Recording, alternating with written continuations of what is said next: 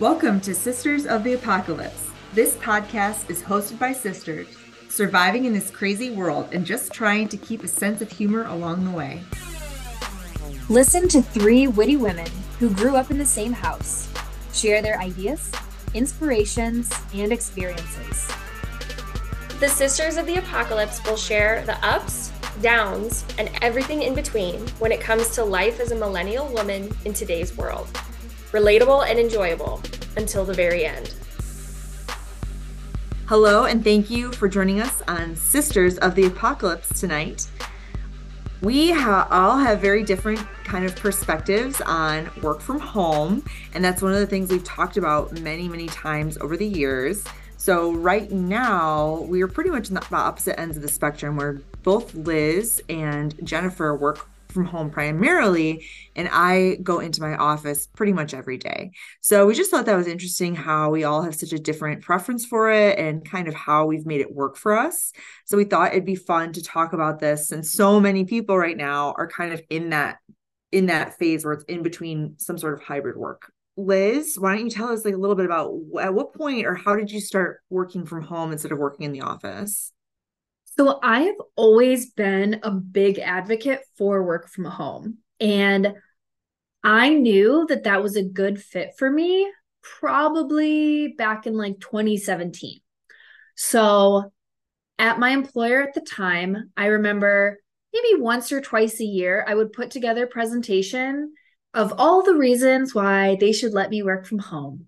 And pretty much every time I asked, they would say, that's great. Thanks for doing the research. But we just don't really do that at this organization. And so I wasn't allowed to. Then fast forward to 2020 when the world changed and COVID happened and my company all went fully remote. So I have been in some form of remote or hybrid since COVID. However, I really knew that it was something that I wanted for myself long term in my career. And for me, one of the blessings that came from COVID was to kind of force corporations and different businesses to adjust. And depending on your role and your job, I do believe you can do work from home or work from anywhere. I recognize it is not a fit for every person. I recognize it is not a fit for every job out there. But yeah, for me, it's something that I love and I'm really thankful for. So, my current role, I am technically a hybrid worker, but I really don't go into the office often, maybe once a month. And I really like it that way. What about you, Jennifer? So, I am a recent work from home believer and I am currently working full time and am fully remote. So this is a bit new for me. I have previously been in person and then went hybrid during COVID and then now have transitioned to a fully remote role with a team that is also fully remote, which has been very very fun and really interesting learning how they onboard and learning how to get to know each other um, while still being fully remote. And for me, it's been a really good fit. I like being able to kind of control my environment. I like being able to have a little bit more autonomy over my schedule or what my day looks like. But I definitely have had my struggles adjusting. And so um, I really have to make it a priority for myself to get out of the house, go to the gym, make sure I do errands or go work in a public space. So that works really well for me. But I am a remote work believer as well. So, Christine, I know you mentioned that you pretty much go into the office every day, but what did you think when COVID was going on? Were you still going into the office? Were you working from home? How did you like that? And how did you make it work for you? Yeah, well, I had had the ability to work remotely, you know, the technology set up to do that. It wasn't something I did often pre-COVID and then, you know, when we when we went into quarantine, everyone got sent home and I very naively thought we were going to be gone for two weeks. I remember like grabbing my my help my little plant in my office and saying like, okay, well, I'll see you guys in like probably like two weeks or so. And uh, that was certainly not the case. I had a really, really hard time adjusting to work from home. And I feel like it took me months to get into a routine where I felt like I could get things done and I wasn't just like super depressed about just being feeling really isolated and not having my routine or the things about my job that I really loved, which was like a lot of the camaraderie and the team interactions. And it's funny because it's like, if I think about it, taking about six months for me to adjust to working from home, when I went back to the office, I felt like the the same feeling, but now about working at the office. And it took me about six months to adjust to going back to the office, maybe even longer. It just was so hard for me to switch kind of my routine over. It was just a struggle. And so kind of from that too, I've just really leaned into being full full time in the office. Um, I think I really need that routine and that pattern. So there's no question or no uncertainty of like how it's going to go. Um, that seemed to have worked well. That's kind of the policy we have for our team that people can work from home. Um, but it's a kind of a preset day. It's not just um, on a whenever you know, whenever the need arises. And, you know, obviously we're flexible, but, you know, no one's telling me, oh, hey, I'm just going to work from home today. You know, I'm not feeling like driving in, you know, that might be fine. I, I just think the, the, maybe for me and for just like the businesses, the business we're in, the, the routine and the consistency seems really important. So I've got a couple comments about this. First, thinking about the back and forth when we were trying to adjust from fully remote during COVID to back in the office and some hybrid of back and forth. I also remember that being super challenging. I think there were a lot of mixed feelings at that time from people who were happy to be back in the office, people who were happy to be out of their houses or maybe away from their kids, which was a really big challenge when families were all trying to work from home and kids were trying to do school from home. And so just trying to get back out into the professional in a professional setting some people loved. And some people were afraid to come back to the workplace because of covid and the germs associated with it and so i remember that being a really emotional time for myself and for coworkers because everybody's situation is different. You don't know who's in their home, who they're taking care of care of. Sorry, I digress. But to get back to the part of how difficult it was to go back into the office, for me, I remember that when we did go back into the office, you didn't have your own desk. So we did hoteling desks, which I think also became more common as companies downsized and such during COVID. So instead of me having a desk that I go and sit at when I'm in the office, I have to use a software to basically just find an open spot and then reserve the desk for the day. For me, that was a really negative experience because you weren't necessarily sitting with your team or around people you knew, people that you collaborated with. You, sometimes you were just in a random desk in whatever area of the office happened to be open that day. So for me, if the big draw for companies to say let's come back in let's get together let's collaborate let's do you know team building but then you're not necessarily sitting around anybody that you work closely with for me it really defeated that purpose and i will also say that it was quite comical because i remember sitting at a desk in the office and there was a group of three people just having a conversation nearby and i could not focus. Like with them talking nearby, I was like, oh my gosh, like how did I used to do this eight hours a day, every day with people walking by, people coming up and interrupting you, stuff going on. And I think basically my ability to deflect distractions went way down when I was at home during COVID. I didn't have those kind of distractions. And I almost feel like I lost my ability to focus in a setting where there are a lot of distractions going on. I had very similar react a very similar reaction when we were authorized to go back to the office mid COVID because the directions that we received were stay in your office with the door closed. And it kind of felt like it defeated the purpose of commuting in and taking this even just taking these risks. So for me, yeah, I I felt very similarly in I'm not sure this is the best use of my time. Now I'm sitting in the office and I'm still attending all my meetings on Zoom. But in contrast, now working with a team that is fully remote, it's been really interesting seeing how they prioritize team bonding by establishing multiple times a year where the entire team gets together. That's a priority for everybody is that we're all going to be together in person. And even just as I'm getting to know everybody, from what I've witnessed, they actually talk to each other very casually all the time, whether that's through IMing or through video messaging and chatting. That's it doesn't feel like a forced thing of okay you know every every week you should have 15 minutes where you you know talk to someone that you haven't met or talk to someone that you don't know that well. It's not set up like that. It's set up very much in everyone does their work everyone's very driven with what they have to do. They also feel the need to connect. And so everyone kind of makes like goes that extra mile to really prioritize that I love that culture because that can't be taught. That is something that is inherent in a group of people. And also just leaders have to really buy into that and lead by example for that that sort of culture to thrive. So I love that.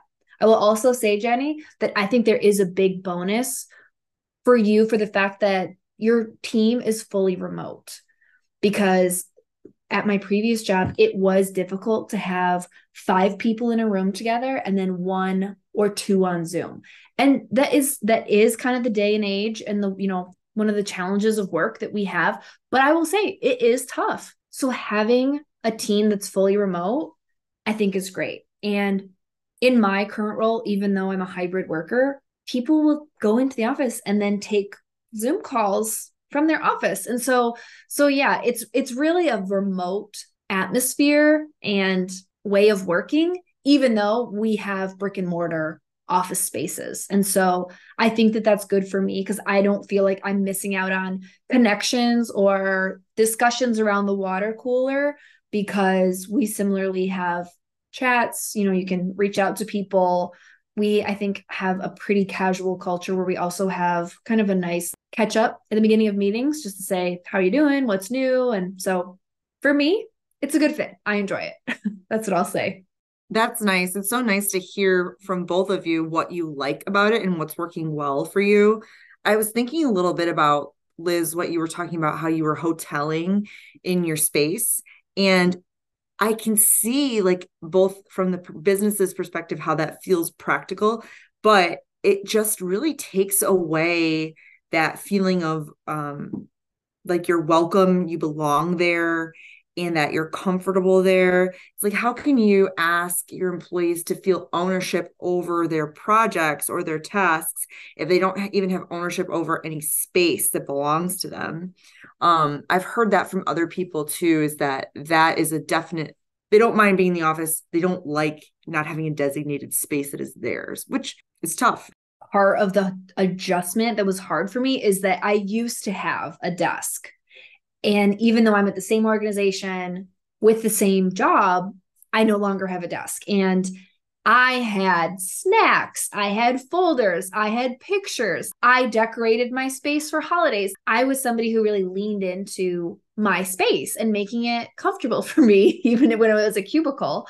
And so, yeah, it does make it a little bit less appealing to go in and not have that. But I know that there's also a big move towards open concept collaborative spaces. I have seen it where there's just, you know, long tables where you sit and work and you collaborate with people. So every organization does it differently. It works well for different people. Also, different generations have different preferences. That is so true. And it can be so generationally driven. But I've seen kind of this almost like full circle of this because I think, you know, maybe five or six years ago, our office did a remodel. This was pre COVID, and they arranged quite a few cubicles in like a small group in like a pod. Great, which was great, but not a lot of space between them. Not the privacy dividers were very low. And that was very cool in the sense that you could see people interacting and problem solving together.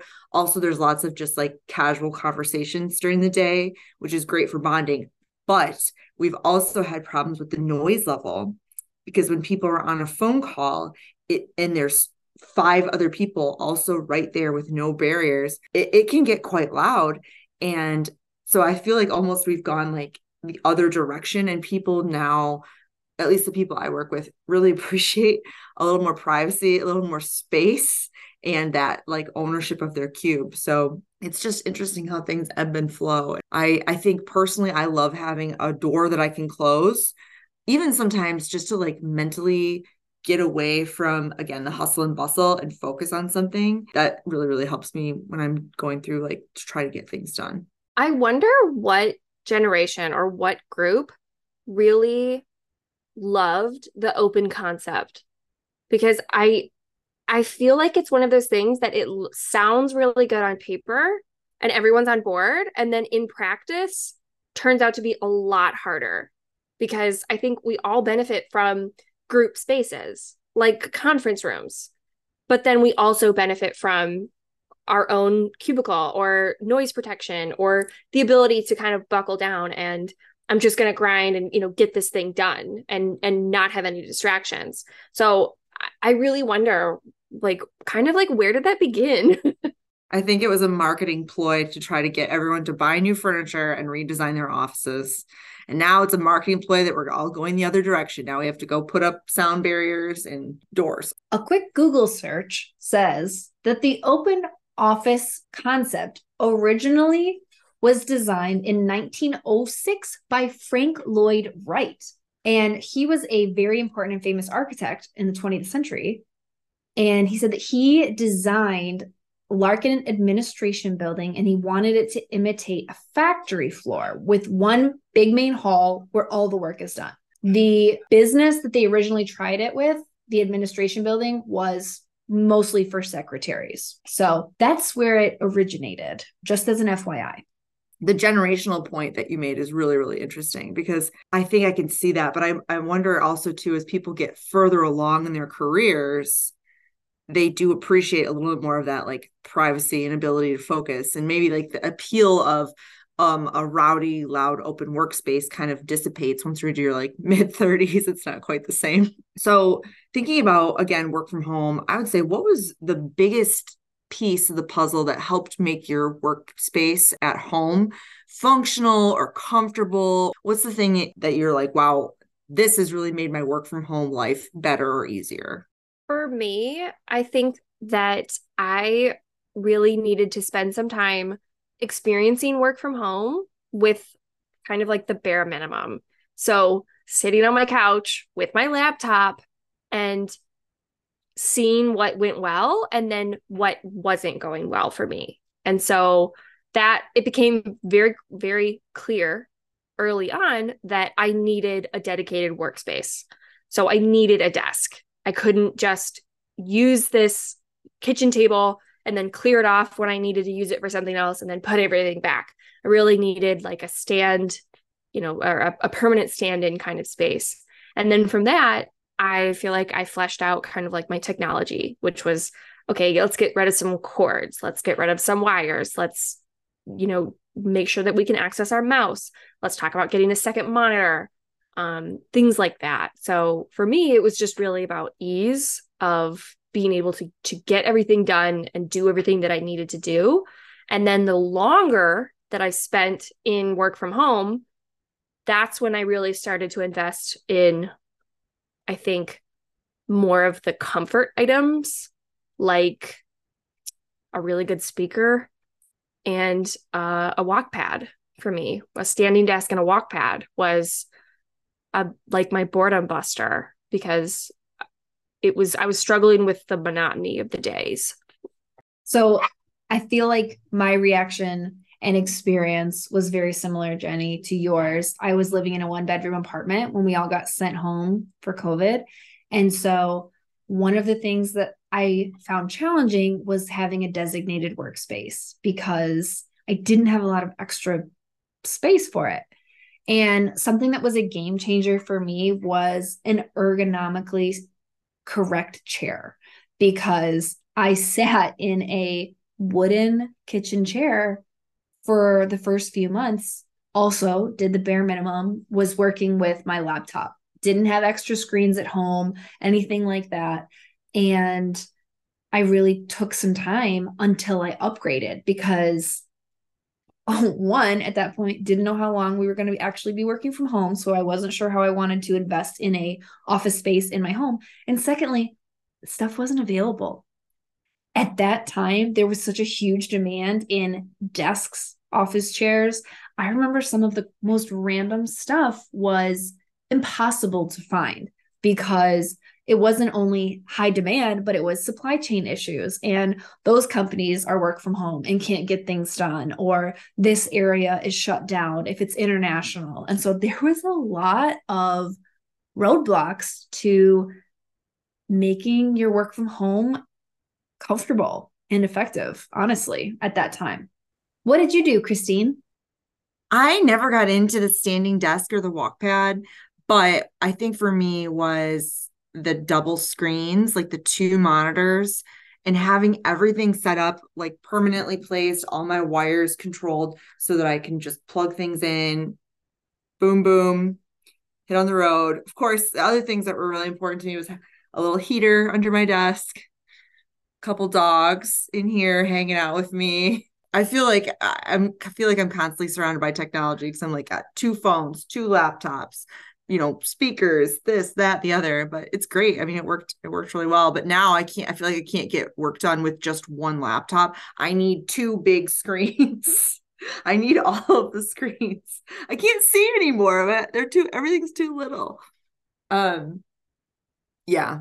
A heated blanket helped like a like a nice little heated blanket over your lap while you're working away no that was just me are you working or are you just like having a leisurely Sunday on the couch with a heated blanket and the pets?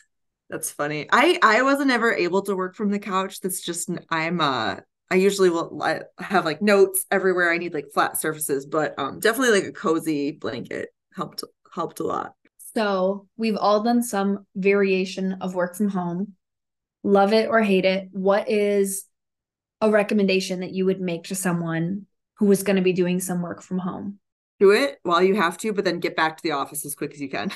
I know, I know that's not how other people in this in this virtual room feel, but I just feel like you cannot replace the personal interactions that you create seeing people face to face and especially if it's a hybrid team so like some people are remote some people are in person so, Jennifer, in your situation, you're probably going to have a much better experience building relationships with your team. But I I can see it for the people who aren't able always to be with us in person on our calls and our meetings. They they call in, it's just not the same. Um, and I just think about the deep like connections I've made over the years working uh, you know, in an office and trying to get to know everyone that I can. And I just don't know even the you know the elevator conversations that you have it's just not the same. But i do love it a good elevator conversation so not everyone likes that either. I don't miss small talk. I don't like that. I don't really like and i'm i feel like i'm someone that i panic if i'm put on the spot about names. So all the time I don't remember people's names. Unless you're on my team or unless I work with you. If I'm walking by you in the building, I don't know your name.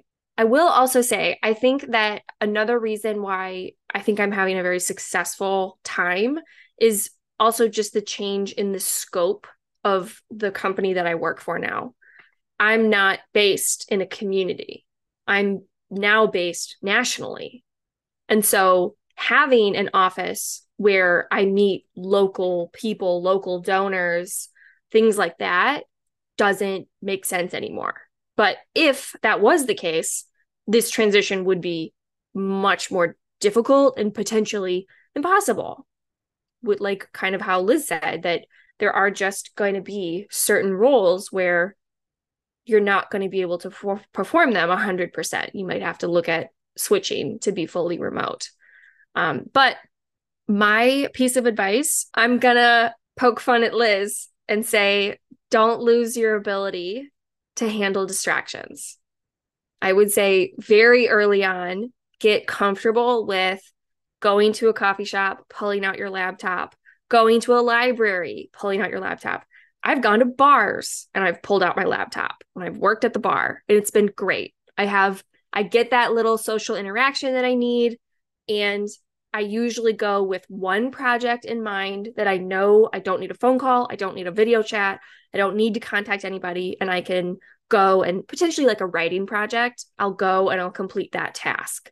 But I would say it's important for you because you don't know what the future will hold and whether or not you're going back to the office or you're going to be in a hybrid situation. And I think it's an important social aspect. That is fair, Jenny. I respect it. What's funny is as I listen to the advice you girls give, I think about one, I think that I have lost a bit of my ability to make small talk. I used to be a champion at it. And I think now I have to be a little bit more thoughtful of like, what should I be talking about? Or how do I connect with someone that maybe I don't think I have anything in common with, or I'm meeting for the first time. So it takes more effort now for me. And I laughed also, Jenny, when you said you don't know people's names, because that is one thing that I excel at. When I was in the office and working, I remember at one point I worked in a factory and I knew every employee by name. And there were two to 300 employees, and I could greet everyone by name. But my advice for somebody working remote or just life advice, take it or leave it, take breaks, take designated breaks from work. And if you're someone like us who works on computers a lot, try to do something that does not involve a screen because we look at our TVs, our phones, and our laptops or computer screens a lot. So that's my first piece of advice. My second piece of advice get outside, get some fresh air. If you need something to force you to do that, get a pet. It's a great excuse. Then you have to walk it. That's very funny. I like how this, I kind of thought that at some point in this conversation, we'd end up talking about how work from home equipment involved getting a pet. Um, I think uh, I know many people who did. And uh, I think that that was kind of the way the way it went right you get lonely you need you know you don't have a heated blanket get a cat it's perfect um I will say, Liz, that I really love how you just like said that you were exceptional at remembering names. I think that's so important. And I love that. I sometimes get a little frustrated how so many people tend to say, Oh, I'm bad with names. And just like they don't, it feels like they don't even try because it's such a, it's such a nice personal touch. Um, so I'm always telling people, even if you are bad at names, don't tell people that. you know, don't make that part of your shtick. Like, just practice. Okay, the last piece of advice, which is kind of funny, I'll say it, is make ground rules if you have roommates or family members. Because there have been times throughout COVID when I've either been visiting friends or family or vice versa, I had them visiting me, and I have had to make numerous requests for them not to come into my office. And then I've had to resort to locking doors so that I wasn't interrupted during work. Liz, is do I need to make ground rules now that we're going to be working close to each other again? We're going to be working across the hall from each other. So maybe I'll put my office hours up and then oh, I'll lock the door. we might have to have a further discussion about this. Can I schedule meetings with you? Um maybe. Are they in person or are they virtual? They're in person. Okay, well then yeah, that would be good. Okay, excellent. I would love to see you two Zoom in a Zoom meeting, but like across the hall from each other. We've done that. Funny. Oh my gosh. All right, let's wrap up with book club. I have a great book I want to recommend this week. It is called None of This Is True by Lisa Jewell. It's a thriller and it includes twisted family dynamics, complicated female friendships, and unreliable narrators. That's all I'll say about it. I recommend it. I read a book recently while I was on a little mini road trip, and it is called The Writing Retreat by Julia Bartz. And it was a thriller, and I really enjoyed it. I'm not familiar with this author, so this was a new experience. And um, she just had a really great way of building the suspense and adding in the twist. And I had no idea where this story was going. And so I really got involved reading it and, and really wanting to know what happened next. I just finished a thriller called Come to Grief by Dick Francis. This was the first actual physical book I've read in a while. I had been reading so many audiobooks that it was a little bit of a change of pace to actually like take the time to sit down and physically read a book. This one I I love Dick Francis as an author. We've read many many many of his books. Probably, you know, keep this long term. This was a 1995 book. So it's funny because some of the technology conversations in it are like you know people have beepers and stuff so it's it's just very funny but the one one of the things i really liked about this book was they started right off the get-go with you knew who the villain was or you knew who had committed the crime and then you kind of got to work backwards through this private detective trying to convince everyone else of that conclusion that he had drawn about who was guilty and um, I actually really liked it too because it wasn't like a very clear villain as far as like, oh, he's a bad guy. You had like mixed feelings about this villain where like it was a villain, but he also did some good things. And you're like, so I was having an emotional week and I finished this book. I was just crying my little eyes out. But it's quite good. crying because it was, you know, powerful and meaningful, not because, and it was a bad week, not just because it was a bad book. Excellent. Thanks for joining us on this episode of Sisters of the Apocalypse. If you like what you heard, be sure to subscribe and follow us on social media. And don't forget, live like there's no tomorrow. Thanks for listening.